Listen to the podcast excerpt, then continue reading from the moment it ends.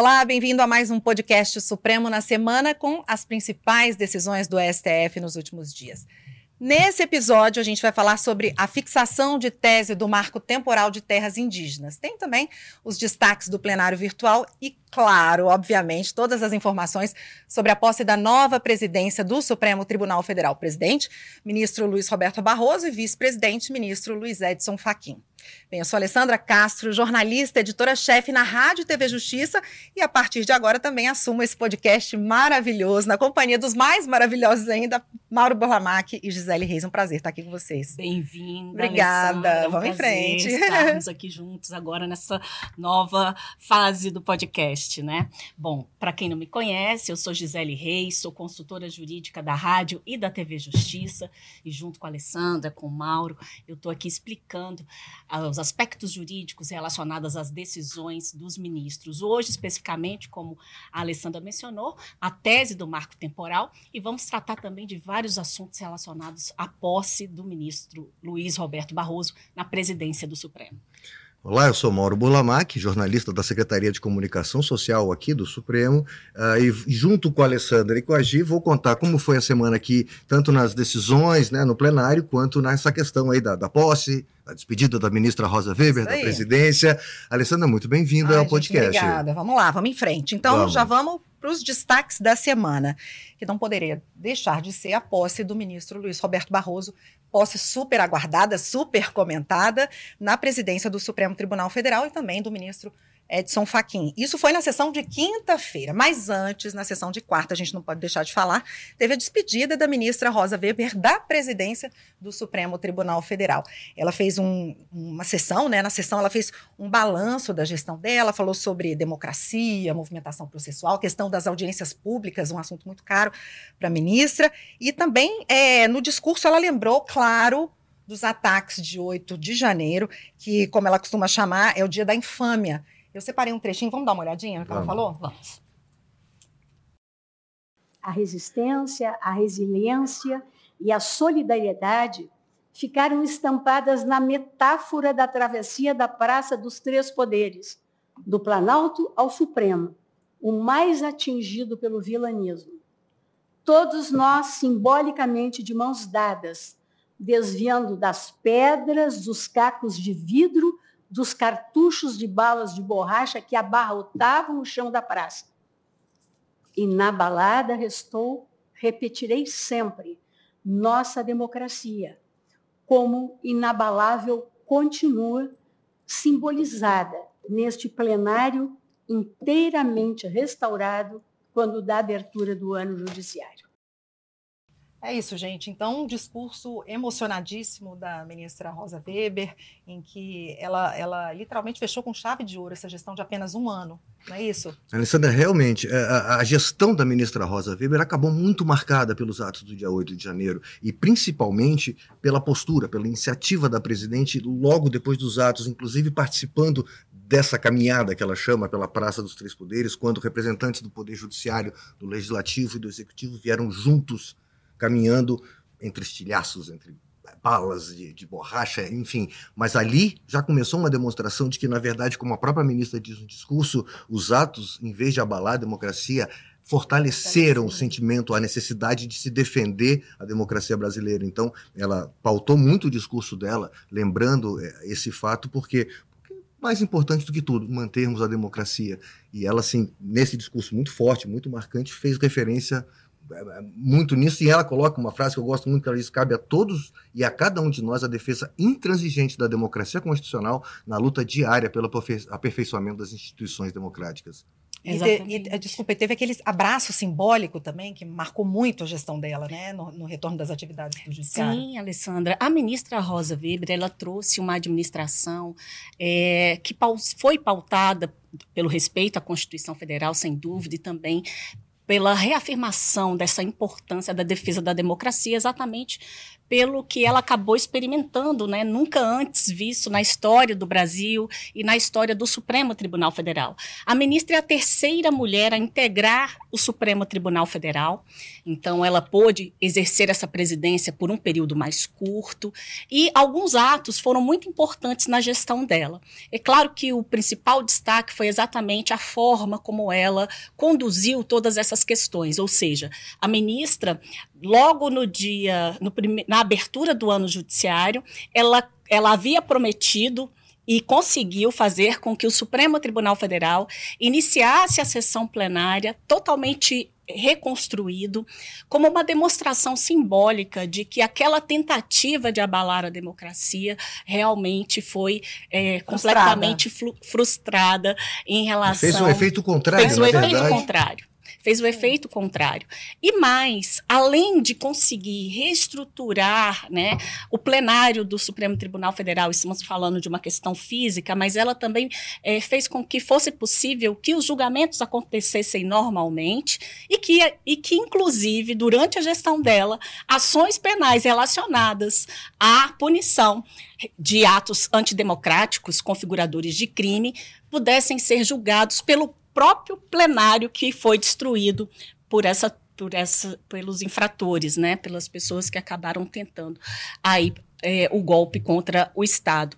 Então isso por si só já é assim algo que merece realmente nosso respeito e a nossa consideração pela atuação e pela gestão da ministra, porque ela conseguiu, né, dentro dessa gestão, diante do caos, trazer aí tudo ao reestabelecimento de todas as coisas, inclusive das funções institucionais do Supremo Tribunal Federal. Então, esse aspecto dos atos antidemocráticos realmente marcou muito a gestão da ministra Rosa Weber, principalmente por ter deixado a presidência já com a condenação de 3 réus por diversos crimes relacionados a todos esses atos de violência. Eu acho que a gente pode citar, quer acrescentar alguma coisa? Eu ia comentar que o ministro Gilmar Mendes, que fez o discurso homenageando a ministra Rosa Weber, né, nessa sua despedida, ele fala que, além da bravura e da competência da ministra Rosa Weber conduzindo, vamos dizer assim, o Supremo Tribunal Federal nessa época difícil, né, depois dos atos do dia 8 de janeiro, sim, além dessa bravura que ela demonstrou, ela ainda agiu, trouxe processos para julgamento extremamente polêmicos, claro, sensíveis, mas importantes, né, como o caso de descriminalização do porte de drogas, juiz das garantias, né, um julgamento que foi bastante longo e importante para o judiciário como um todo, marco temporal, que a gente vai falar daqui a pouco. As ações penais já julgadas, né, do 8 de janeiro, já julgadas no próprio plenário destruído. No próprio plenário, sobre a gestão ainda da própria ministra Rosa Weber, ela conseguiu... Lançou, né, a campanha também Democracia Inabalada, que foi uma campanha... muito forte, muito bonita. Ela fez questão de relembrar a cada 8 de janeiro, nesses últimos meses, ela sempre fez questão. É importante lembrar para que não seja esquecido, né? Que não se dia da infâmia. O dia da infâmia. Lançou o voto dela na questão do aborto também, quer dizer, temas sensíveis, delicados, importantes, ou seja, acabou sendo uma gestão muito profícua, não só com essa questão da democracia sendo restabelecida de uma forma muito mais forte, importante, mas com temas muito sociais e polêmicos, trazidos para discussão no plenário, e sempre, como a gente fala, no plenário reconstruído, que é muito bom para todos nós que acompanhamos aqui todo dia, né, Gê? É verdade. E também uma preocupação enorme com a comunidade indígena, com comunidades quilombolas, né? Além do marco temporal, nós tivemos aí o lançamento da primeira Constituição Federal traduzida em língua indígena, e a ministra fez questão, inclusive, de ir até, né, as aldeias e tal, e ter a oportunidade de fazer o lançamento dessa Constituição em meio às comunidades indígenas. Então, assim, isso demonstrou, né, esta humanidade da ministra, né, que a gente vê... acompanhou durante esse período, mas mesmo com toda a doçura que a ministra tem, ela foi muito... discreto dela, né? E ela foi muito firme quando precisou ser firme, ela foi muito ativa no sentido de realmente resguardar ali os seus posicionamentos, de trazê-los ainda para a Suprema Corte antes mesmo da sua aposentadoria, porque ela está deixando o Supremo Tribunal Federal em razão de completar, né, 70 75 anos de idade, já completa agora no início de outubro. A ministra, pela Constituição Federal, há essa impossibilidade de permanecer no serviço público até os 75 anos de idade, não é possível. Então, o ministro só pode permanecer, né, ministro do Supremo, até 75 anos. É claro que depois dessa data, a gente sabe que a ministra está ativa, que ela tem notável saber jurídico, conhecimento, e existe uma série de possibilidades pela frente. Ela pode atuar como consultora, parecerista, professora, enfim, há inúmeras possibilidades. Mas como ministra, né, depois de uma carreira na magistratura de quase meio século, né? Então, assim, é uma vida dedicada à magistratura. E ela até mencionou, né, que realmente ela esteve ao longo aí de sua vida profissional ali lidando com a aplicação do direito no caso concreto. E no Supremo Tribunal Federal foram 11 anos, né, no Supremo, aí nesse último período, como presidente do STF, trouxe também importantes contribuições em relação ao regimento interno, verdade. Que ela tratou tanto da questão dos pedidos de vista. Então, uma vez o ministro fez pedido de vista, tem o prazo de 90 dias para devolver. Se não devolver, o processo vai ser incluído na pauta de julgamentos. Outro ponto importante, para poder também garantir o julgamento colegiado, né? A partir do momento em que o ministro concede uma liminar, essa decisão tem que ser submetida imediatamente ao plenário, né? Ainda que seja o plenário virtual, em alguns casos plenário presencial, também num prazo aí para poder fazer com que no Supremo Tribunal Federal, de fato, prevaleçam as decisões colegiadas.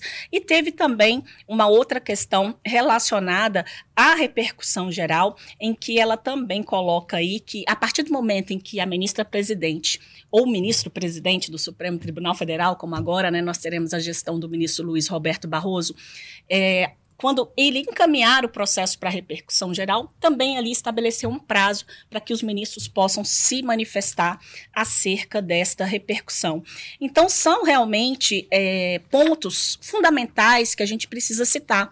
Na atuação do CNJ, porque o presidente do Supremo Tribunal Federal também assume a presidência do Conselho Nacional de Justiça. E na atuação do CNJ, promoveu mutirões carcerários. Então, ela trouxe aí, né? É claro que os mutirões carcerários já haviam sido implementados pelo CNJ, mas ela trouxe novamente com essa preocupação para as comunidades prisionais. Inclusive, chegou a visitar diversas unidades prisionais, né, vivenciando ali de perto as mazelas que essa parcela da população sofre.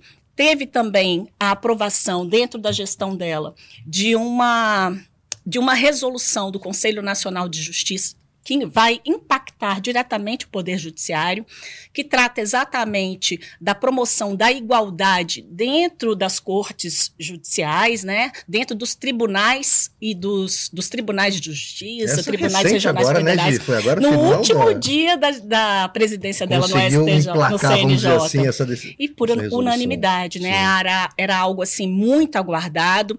Esta aprovação foi aprovada, essa resolução, que é de número 525, e ela criou a alternância de gênero no preenchimento de vagas para a segunda instância do judiciário. Então, essa dinâmica de promoção de juízes para a segunda instância, agora, com essa resolução, vai aumentar a presença de mulheres nos tribunais de justiça e tribunais regionais federais a partir da criação de listas mistas e até mesmo de listas exclusivas só de mulheres, mistas contendo homens e mulheres, e listas exclusivas para que haja a promoção de mais mulheres, né, como desembargadoras de tribunais.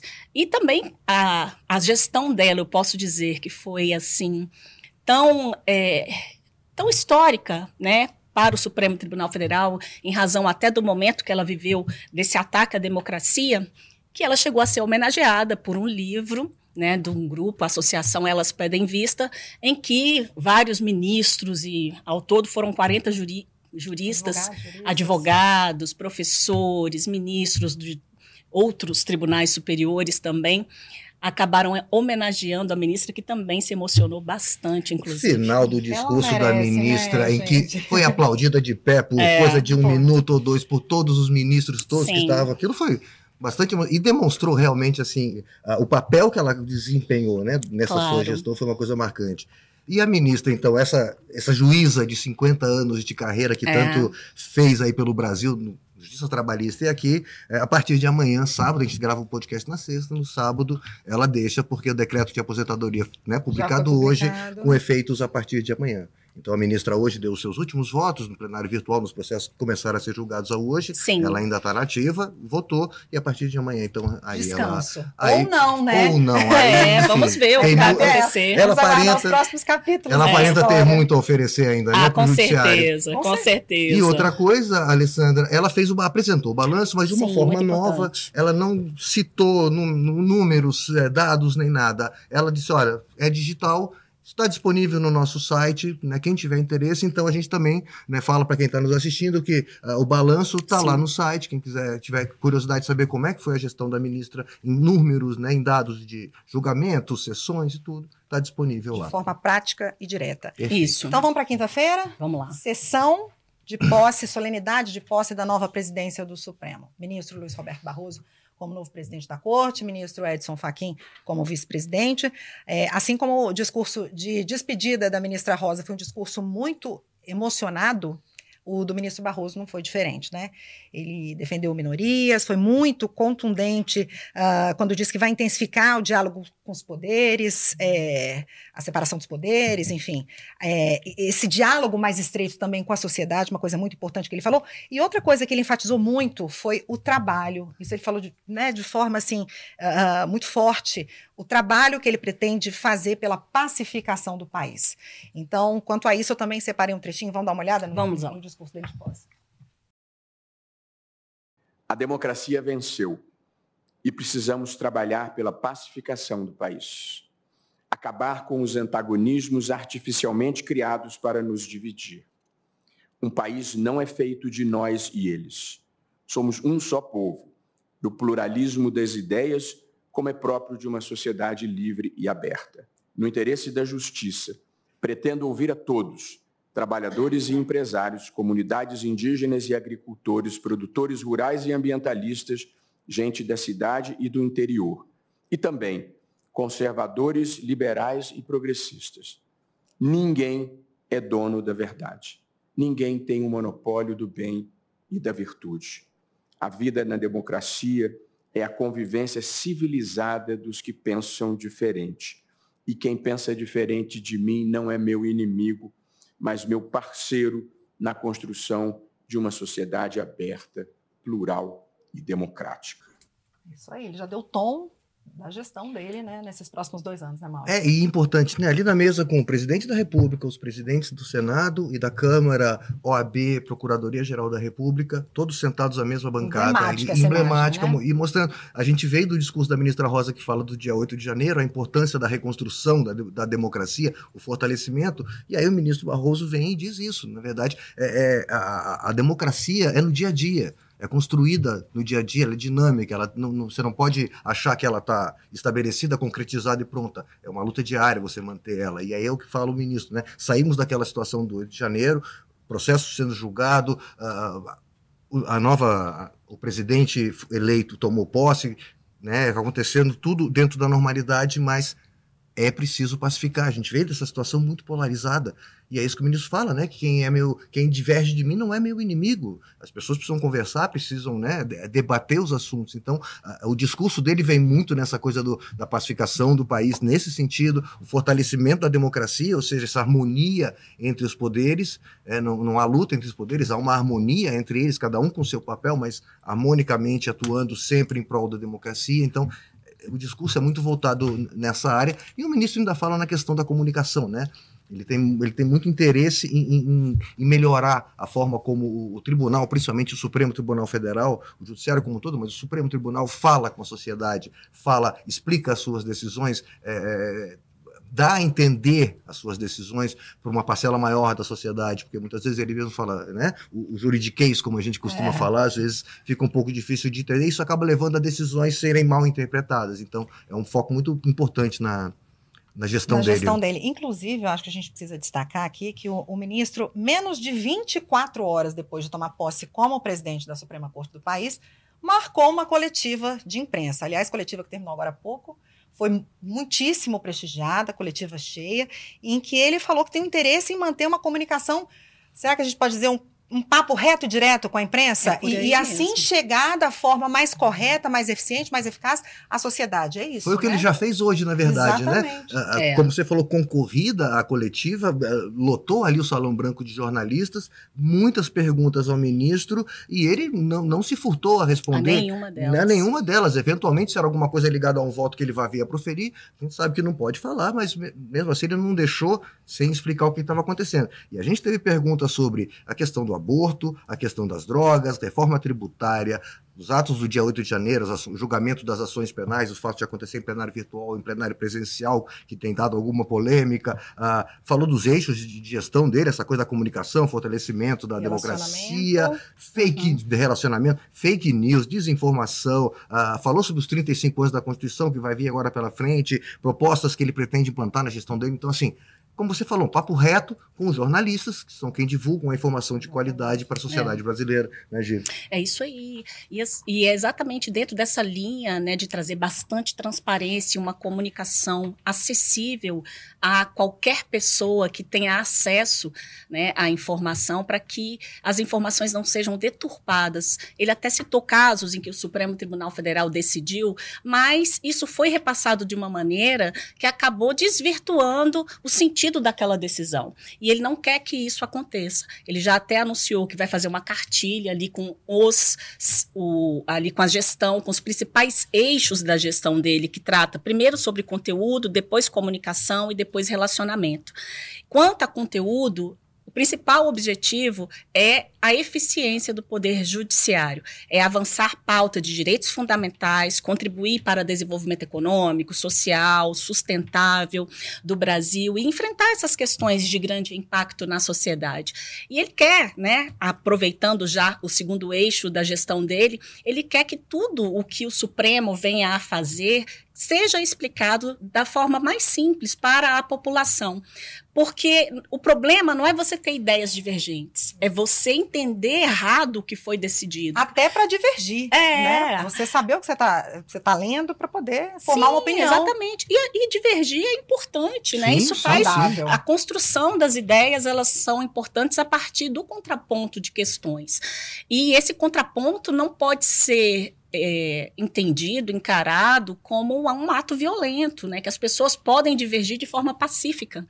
E que isso é importante, porque houve o vencimento da democracia, mas o país ainda está muito polarizado, as questões políticas e tal, e que a partir do momento em que o Supremo, né, e é o que ele pretende fazer, traz essa comunicação de forma mais transparente, o que ele pretende é exatamente fazer com que as pessoas entendam a função do Supremo, quais foram os fundamentos, né, do Supremo Tribunal Federal para a decisão de determinados casos, inclusive sobre a explicação que ele até fez na coletiva dessa questão de separação de poderes. Por exemplo, perguntaram sobre indicação do próximo ministro. Ele falou, olha, não compete a mim, compete ao presidente do Brasil, presidente da República.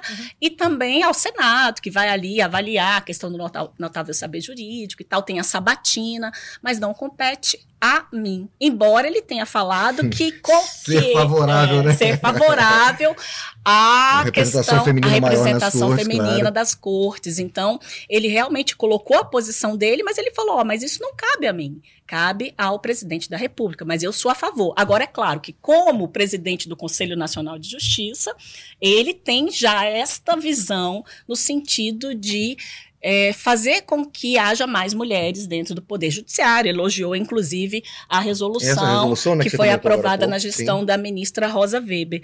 Então, isso é muito importante. Assim, ele deixou de uma maneira muito clara, transparente. Ele chegou até a falar, né? Ao invés de usarmos o juridiquês, vamos fazer alguma coisa como usar a língua de gente, linguagem de gente, exatamente. Muito bom, muito bom, o que a gente comentou, que além de fundamentar, porque às vezes a gente não entende a fundamentação, mas às vezes vezes não se entende o que realmente foi decidido. Ele deu, né, alguns casos ali. É um desafio, né, gente? É um desafio. E eu acho, talvez não seja do dia para a noite. Ah, claro, é um processo. De construção, a própria equipe do ministro vai aprender a como fazer isso da melhor forma, né? Fazendo... E até se comprometeu, assim, na verdade, não diria compromisso, mas a intenção, né? A gente não sabe até quando isso vai efetivamente ser implementado, mas ele até pensou em ter um resumo ali dos julgamentos, né, de plenário, para poder melhor informar a população acerca das decisões do STF. Informe a sociedade, ao final de cada sessão, seria isso, né? Com essa linguagem mais clara, mais objetiva, enfocando exatamente no que está sendo decidido. Isso, inclusive, combate desinformação, fake news, né? A atuação dele no Tribunal Superior Eleitoral foi muito nesse sentido, né? De combate à desinformação. Ele viveu isso na pele, no comando do TSE, e realmente ele vai trazer isso também para o Supremo Tribunal Federal, que por diversas vezes sofre ataques em razão da desinformação. Então é preciso esclarecer a função, ainda que você não concorde com a decisão, ou que concorde, mas você precisa entender realmente o que foi decidido. Pois é, lá na coletiva eu até anotei em relação a isso, Gi, que ele falou sobre educação midiática, né? Que é informar as pessoas para que elas, quer dizer, educar mesmo, fazer aquele trabalho pedagógico para que as pessoas não repliquem informação que elas não têm certeza da fonte, não repassem essa chamada desinformação. É isso. A desinformação gera tragédia, né? É verdade. E, então, ele lembra, né, que hoje em dia as pessoas estão consumindo informação pelas redes sociais. Diminuiu muito a forma de buscar informação tradicional, de buscar no jornal, mesmo que seja online. As pessoas estão nas redes sociais, na turma do Zap, na rede social, no Instagram, no TikTok. Então, assim, fica mais difícil combater, porque as pessoas recebem uma informação e passam adiante sem... sem checar a veracidade. Ele fala que muitas pessoas estão transmitindo coisas, desinformação, não por maldade. Recebe, repassa, recebe, repassa. Exatamente. E assim que a desinformação acaba se espalhando pelo país inteiro e causando mal em alguma situação, então é difícil combater, mas é isso que ele quer combater. E a educação fundamental. E aí ele também tocou no terceiro ponto, que é a questão do relacionamento, no sentido de que ele quer ouvir a sociedade. Que o Supremo Tribunal Federal é o guardião da Constituição Federal, é o intérprete da Constituição Federal, mas que isso precisa ser feito em conjunto com a sociedade. Porque nós temos transformações sociais. Foram essas transformações sociais que permitiram que o Supremo Tribunal Federal reconhecesse a união homoafetiva, dentre outras diversas decisões que foram proferidas pelo STF, que são necessárias, a gente não sabe quais são as próximas modificações dentro da nossa sociedade, mas é preciso que o Supremo esteja atuando também atento à voz dessa sociedade no sentido de entender o contexto em que aquelas demandas jurídicas se inserem para que elas possam ser definidas. Então, todos esses aspectos foram citados pelo ministro na coletiva. Ele inclusive, falou novamente essa frase que a gente acabou de ouvir sobre a vida na democracia é a convivência civilizada dos que pensam diferente. Ele fez questão de tocar nesse ponto. Anunciou, inclusive, que já para a próxima semana vai ter um evento em comemoração à Constituição Federal. Os 35 anos, 35 da Constituição Federal.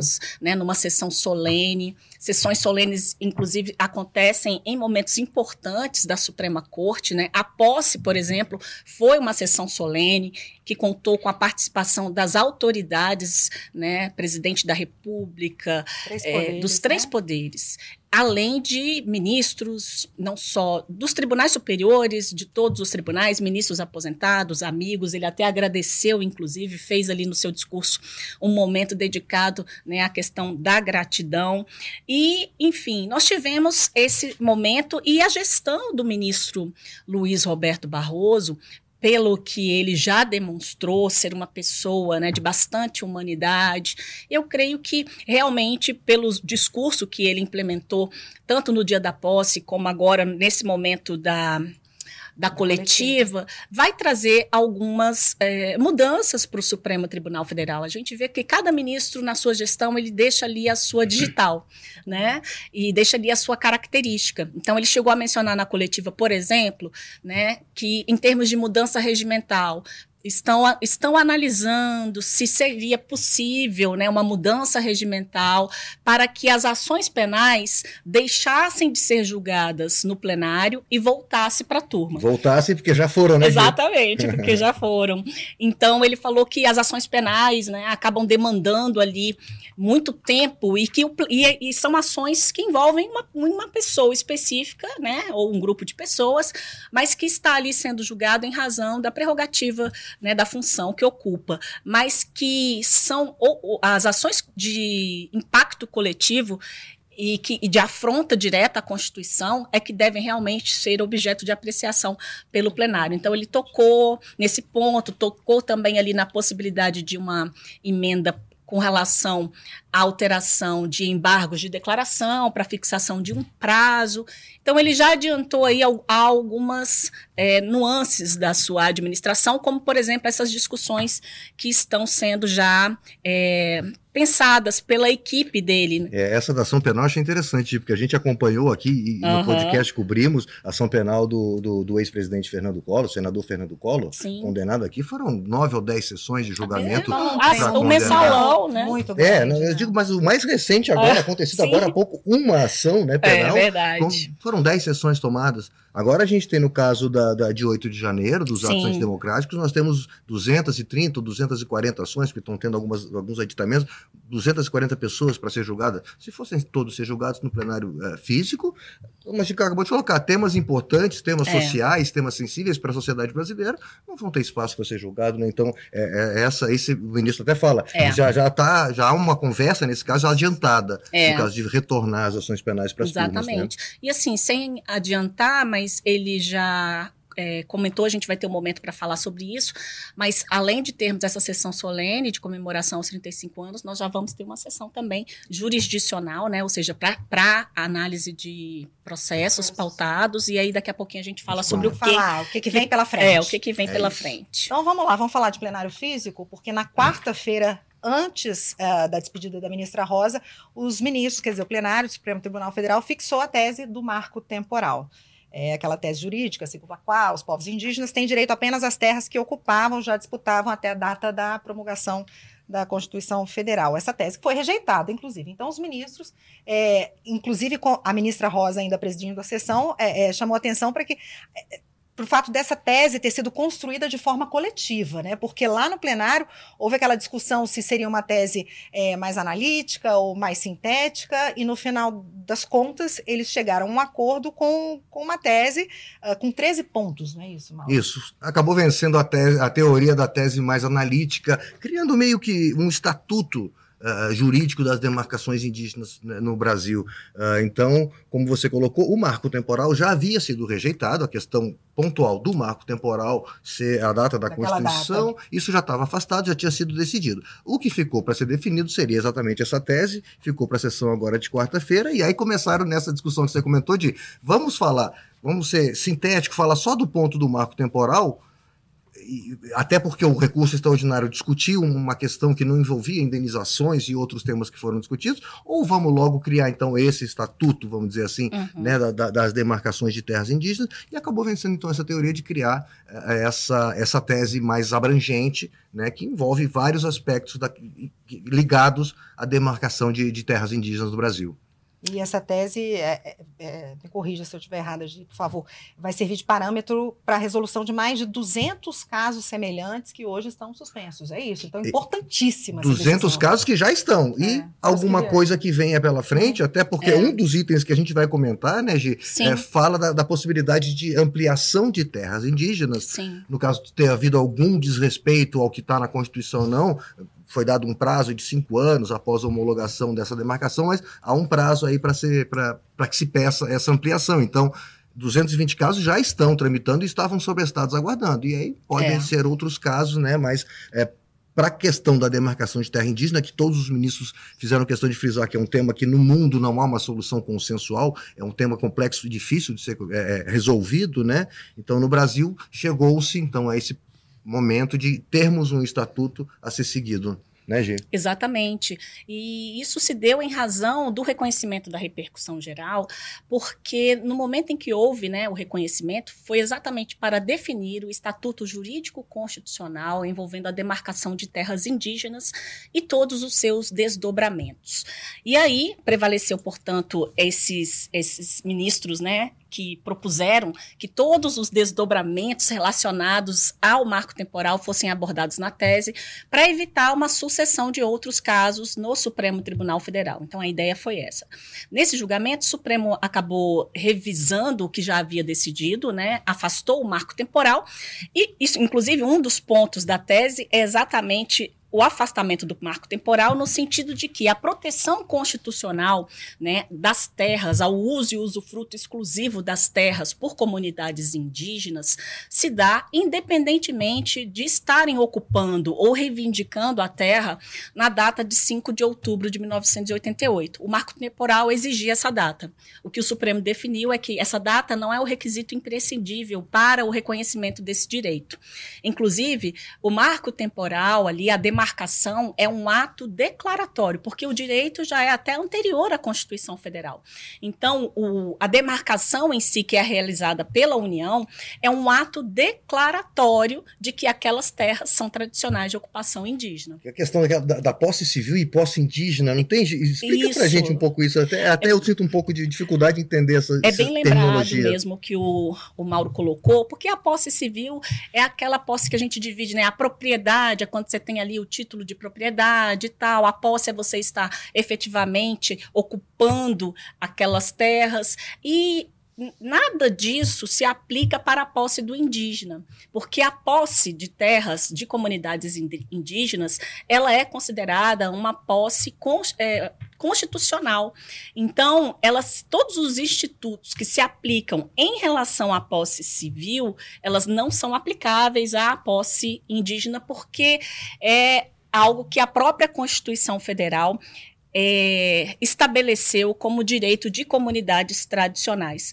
Então, essas comunidades tradicionais, eles têm direito a estarem ali usufruindo da terra por terem uma ligação de ancestralidade, né, ali com a sua cultura, com o seu modo de vida, com as suas tradições, a forma de pescar, a forma de lidar com a natureza. Existe uma relação íntima, não é eu fui lá, paguei por algo e eu tenho ali o direito de estar ali porque eu sou o proprietário daquela terra. É uma ligação de tradicionalidade, de ancestralidade, que demonstra realmente ali uma íntima conexão entre as comunidades tradicionais e aquele terreno que está sendo reivindicado. Eu acho só importante ressaltar, Gi, e ver se você concorda comigo, eles ao mesmo tempo que reconheceram a tradicionalidade como, né, fundamental para se reconhecer uma área indígena, eles afastaram a questão da posse imemorial. Sim, não é isso? Sim. O ministro Barroso, inclusive, hoje, né, na coletiva, ele explica que não é que os indígenas habitavam determinado local, abandonaram, foram embora, nunca mais voltaram. Não quer dizer porque isso há 300 anos atrás, aquela terra continua sendo deles. Claro. Não. O que a gente está explicando que há essa relação com a terra, né, e essa relação, que permanece. E essa, né, relação, ela tem que ser comprovada, e o que comprova, inclusive um dos pontos da tese, é o laudo antropológico. A necessidade de ter um laudo antropológico que realmente ali possa caracterizar formalmente por pessoas que, né, estão ligadas a esse tema, estudaram para isso, fizeram um estudo de campo e atestam que realmente há uma relação de tradicionalidade. Então, existem vários aspectos que são analisados na demarcação de terras indígenas.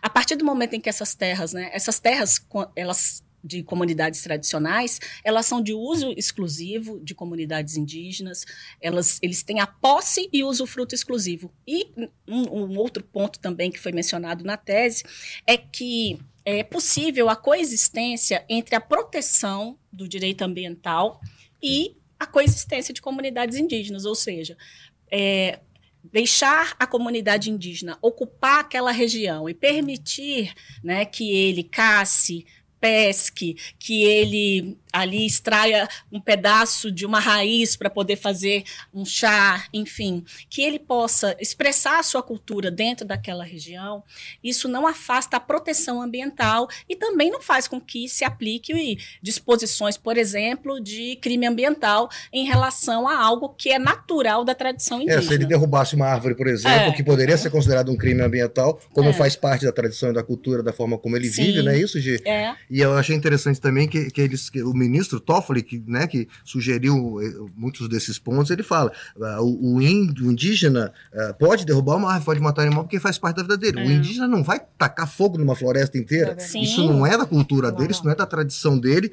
E, na verdade, aí vários ministros, a ministra Rosa vem falar, as áreas indígenas são as mais bem protegidas, são as mais que permanecem naturais. Então, assim, eles, na verdade, são grupos que protegem o meio ambiente. Então, por isso, casa tão bem com a proteção ao meio ambiente que está na Constituição, né, Gil? Exatamente, Mauro. E outro aspecto fundamental também, a questão da indenização. O ministro até colocou na coletiva, porque, veja bem, nós temos duas situações em comunidades, em terras tradicionais de comunidades indígenas. Aquelas em que, mesmo cientes da tradicionalidade da comunidade indígena em relação àquele terreno, aquela terra os indígenas foram expulsos e as pessoas, sabendo do que estavam fazendo, ocuparam aquele território, como acontece com os procedimentos de grilagem de terra. Essas pessoas, elas...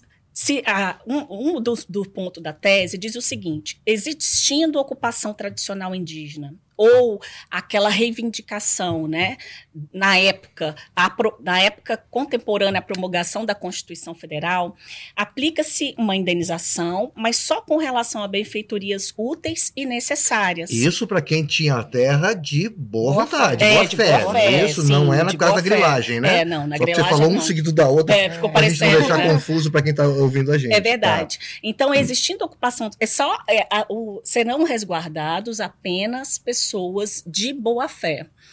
E nesta hipótese em que essas pessoas, existindo ocupação tradicional indígena ou renitente esbulho contemporânea à promulgação da Constituição Federal, aplica-se, portanto, o regime do próprio parágrafo 6º da Constituição Federal, que prevê o seguinte, que toda negociação que foi feita na época é considerada nula e ela não vai produzir efeito.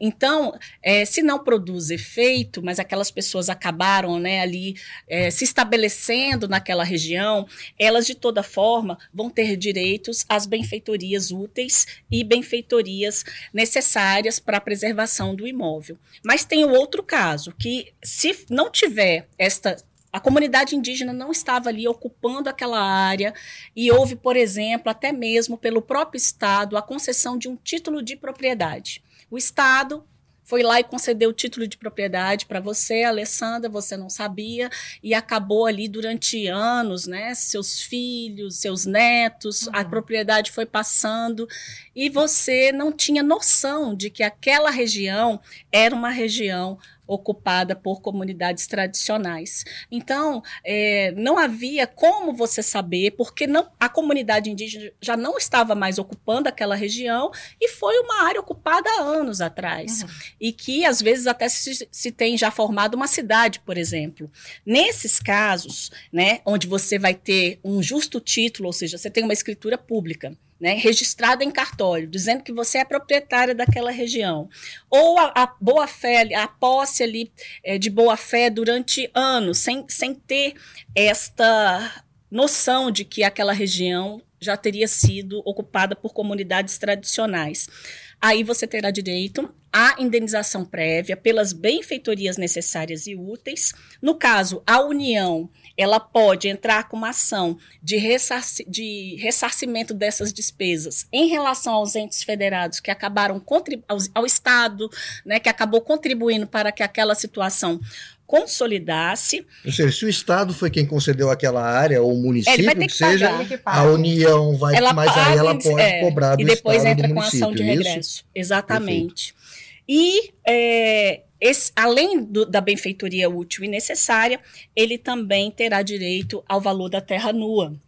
né, que nesse caso a terra nua vai ser pago ou em dinheiro ou em títulos da dívida agrária, se ele tiver interesse em receber desta forma, em autos separados, ou seja, isso vai ter que ter um processo separado, não vai ser dentro do processo de demarcação, porque senão você acaba ali dificultando, né, os trâmites do processo de demarcação. E o pagamento, quando tiver ali um montante que não há discussão, né, entre o Estado e entre aquela pessoa que vai receber a indenização, aquela parte que não tem discussão, que é chamada parte incontroversa, ela deverá ser paga imediatamente, sob pena daquela pessoa que tem o título de propriedade, dela não sair do imóvel enquanto ela não tiver o dinheiro. Enquanto ela não receber. E é permitido autocomposição, né, Gi? Isso é importante. Sim, eu com também. Certeza. As partes podem chegar... Em mais de um momento da tese, né, inclusive os ministros mencionaram sobre essa importância, né, da tese conter essa questão da composição. E outro ponto fundamental é a questão de sempre ouvir a comunidade indígena em todos esses processos, né? Que ela é parte legítima, né, para estar nesses processos todos, né? Porque sim, tem vezes que a comunidade não consegue se manifestar juridicamente, tem que ser representada por FUNAI ou por essas entidades, né? E aí eles dizem, não, as comunidades têm, né, capacidade de se representar. A capacidade civil, né, de estar em juízo, né? Então eles têm esta capacidade civil e a capacidade postulatória também, ou seja, a capacidade processual de um modo geral. Então, foram vários aspectos importantes relacionados a esta tese, agora de observância obrigatória. Beleza, então a gente continua também em outra decisão do Supremo, agora no plenário virtual, mas também ligada à questão ambiental, que o Supremo, na verdade, ele reafirmou que os danos ao meio ambiente são imprescritíveis. O que isso significa na prática, gente? O que o Supremo decidiu que, na verdade, o ressarcimento pela exploração irregular de determinado patrimônio mineral, no caso, por exemplo, não está sujeito à prescrição. O caso concreto aqui, Alessandra, vamos explicar. O TRF manteve uma determinação da Justiça Federal para que duas empresas recuperassem áreas degradadas em decorrência de uma lavra ilegal de areias na margem de um determinado rio. Contudo, o pedido da União de ressarcimento pela lavra ilegal, pelo manejo ilegal desse material, foi negado porque a Justiça entendeu que os fatos haviam ocorrido há mais de 5 anos e, portanto, a pretensão de receber esse ressarcimento estaria prescrita, né? E aí a decisão do Supremo vem no sentido que, exatamente, né, de acordo com a jurisprudência, a pretensão de reparação civil, que é o caso aqui, que é receber de volta, é imprescritível quando existe o dano ambiental. Né? A ministra Rosa Weber, que dá o voto vencedor, fala que o dano ambiental não é um mero ilícito civil, porque afeta toda a coletividade e os interesses envolvidos ultrapassam gerações e fronteiras. É um bem que acabou e pode ser que nem volte mais e outras gerações não tem. Então, tratar isso com imprescritibilidade não pode, né, gente? A prescrição, na verdade, é um prazo. O prazo para você reivindicar algo na justiça. Então, existe um prazo para algumas ações que vai variar de acordo, dependendo do que você vai reivindicar, tem vários tipos de prazo. E aqui o que se discutia era exatamente saber, nesses casos em que houve, né, danos ao meio ambiente, é possível que a União seja ressarcida a qualquer tempo em relação a esses danos, ou só pode cobrar de quem causou os danos dentro de X anos. E aí o que o Supremo definiu foi exatamente que danos ambientais podem ser cobrados a qualquer tempo. O que se pretendia era a aplicação de um entendimento do Supremo Tribunal Federal que estabeleceu o prazo no caso de transportes públicos, né? De contratos de transportes, em que foi decidido pelo STF aqui o seguinte, sobre a sistemática da repercussão geral, falando que é prescritível a ação de reparação de danos à fazenda pública decorrente de ilícito civil. Só que neste caso, o caso concreto tratou de transporte, relações relacionadas a acidente de trânsito, melhor dizendo. E nesse outro caso era um contexto completamente diferente, porque se trata de meio ambiente e tal. Então, o entendimento aqui foi exatamente no sentido de que esse tipo de direito, né, relacionado ao meio ambiente, que é um direito fundamental, inclusive, que cabe a todos, né? O meio ambiente, a responsabilidade, a proteção não é só do Estado, todos somos responsáveis conjuntamente pela proteção.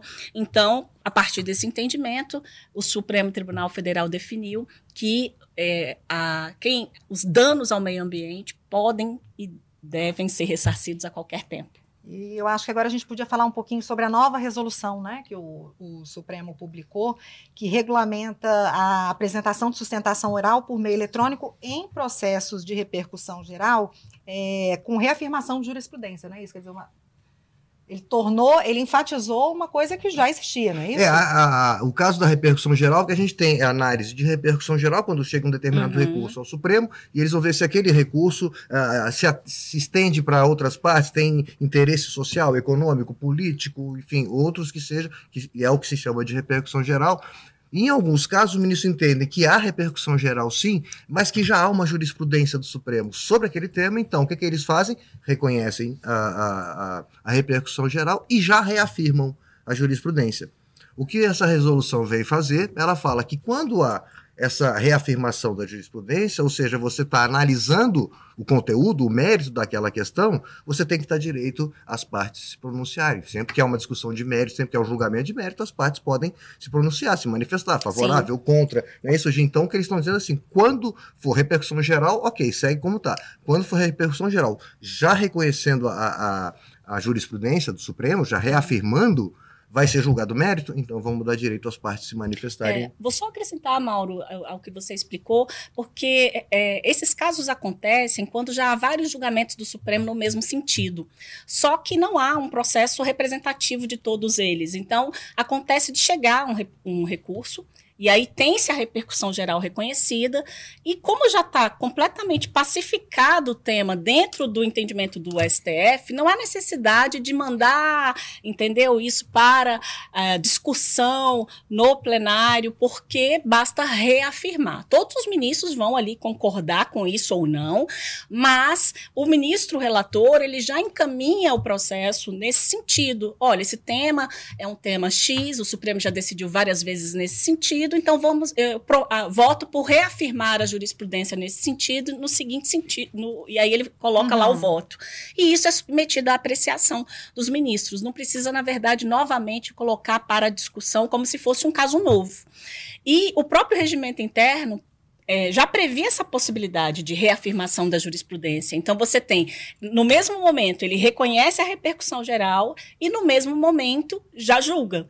Normalmente, temos a repercussão geral reconhecida e depois o processo vai para julgamento. Ouvidas as partes. Ouvidas as partes. E aí, antes, não tinha esse momento de sustentação oral. E agora, com essa emenda ao regimento interno do Supremo Tribunal Federal, haverá a possibilidade de sustentação oral no plenário virtual, porque normalmente esses casos acontecem no plenário virtual, em que tanto a Procuradoria-Geral da República, a Advocacia-Geral da União, defensores públicos envolvidos, advogados, poderão apresentar as suas versões antes dos ministros deliberarem se será realmente o caso de reafirmação da jurisprudência. Tá certo, gente. Então, já encaminhando aí para o nosso encerramento do podcast dessa semana, semana longa, aliás, né? Vamos movimentada, super, né? Vamos falar um pouquinho do que vem aí para a próxima semana, o que a gente pode esperar? A primeira coisa que o ministro Barroso também já falou hoje na coletiva, ele disse que na terça-feira, o que para a gente que acompanha o Supremo há muito tempo já é uma novidade, vai ter uma sessão extraordinária do plenário, não costuma, as terças-feiras é reservado para a sessão de turma. Na terça-feira vai ter uma sessão extraordinária do Pleno e vai ser analisada uma questão interessantíssima também, que está com vista do ministro Luís Roberto Barroso, que trata de um estado de coisas inconstitucionais na questão no sistema penitenciário brasileiro. Sim. Uma discussão que já vem há tempo aqui na Corte, o ministro Marco Aurélio já chegou a se manifestar, já houve referendo numa liminar, né, já se reconheceu, enfim, já há umas medidas e estava com vista do ministro Luís Roberto Barroso, e então já traz o tema agora para terça-feira, numa sessão extraordinária. Presencial. Na quinta ele já falou, né? A gente já adiantou pra gente que vai ter a sessão solene comemorativa dos 35 anos, né? 5 de outubro. Data da promulgação da Constituição, né? Completa 35 anos, né? Em 2023. E o ministro adiantou também que, assim, ele tem em torno de uns 300 processos para já pautar, que ele precisa verificar exatamente o que ele vai colocar em pauta, porque uma das funções do presidente do Supremo Tribunal Federal é direcionar essa pauta, elaborar essa pauta. Os processos que estão na pauta do plenário são incluídos pelo presidente do STF, e ele chegou a mencionar na coletiva sobre priorizar processos relacionados a questões ligadas ao encarceramento, que é uma situação que realmente preocupa o ministro Luís Roberto Barroso. Temos plenário virtual. Eu anotei dois aqui, de dois processos que começaram a ser julgados hoje, na sexta-feira, na verdade. Um trata da responsabilidade do Estado do Rio de Janeiro pela morte de vítimas em operações policiais. Isso. É um tema muito candente lá no Rio de Janeiro, tem dado muita demanda, a imprensa muito interessada nesse julgamento. A questão da licença paternidade, a omissão do legislativo em regulamentar essa licença paternidade, que está na Constituição, mas falta essa regulamentação. E o plenário virtual está julgando agora 5 ações penais dos atos do dia 8, né? Réus do dia 8 de janeiro, estão em julgamento agora, já tem 3 horas. Ministra Rosa Weber, no seu último dia hoje, já apresentou o seu voto, no caso, inclusive, acompanhando... Quem quiser já pode até ter acesso a esse voto da ministra. Já estão lá os votos, né? Já estão lá no portal os votos, então 5 estão sendo julgados agora, e já há uma sessão marcada para começar na sexta-feira que vem, com mais 7 ações penais desses atos do dia 8 de janeiro. E o último que eu vou mencionar aqui é uma ação direta de inconstitucionalidade, é uma devolução de vista, discute exatamente a questão do repasse de dados cadastrais por operadores de celular a delegados de polícia, membros do Ministério Público, independentemente de autorização judicial, em investigações sobre tráfico de pessoas. Processo aí também de extrema importância. Também, gente. Encerramos? É isso, foi isso. Obrigada pela parceria, foi ótimo. Sim. Tá? E daqui para frente, tamo junto. Vamos que vamos. Vamos lá. É isso aí, gente. Para você que nos acompanhou até aqui, muito obrigada pela companhia. Eu espero que você tenha gostado do nosso bate-papo, na verdade. Porque a intenção, na verdade, é essa, né? A gente tratar de assuntos importantes, mas de uma maneira leve, fácil, simples, tá? Quase igual o ministro Barroso, né? O nosso papo direto. Papo reto e direto. E você pode acompanhar o nosso Supremo na Semana no canal do STF, no YouTube e também no Spotify, além das plataformas de áudio que já estão disponíveis, também são várias as plataformas, e no Apple Podcasts. É isso, muito obrigada mais uma vez pela companhia e até a próxima. Obrigado, até a próxima. Tchau, tchau. Tchau.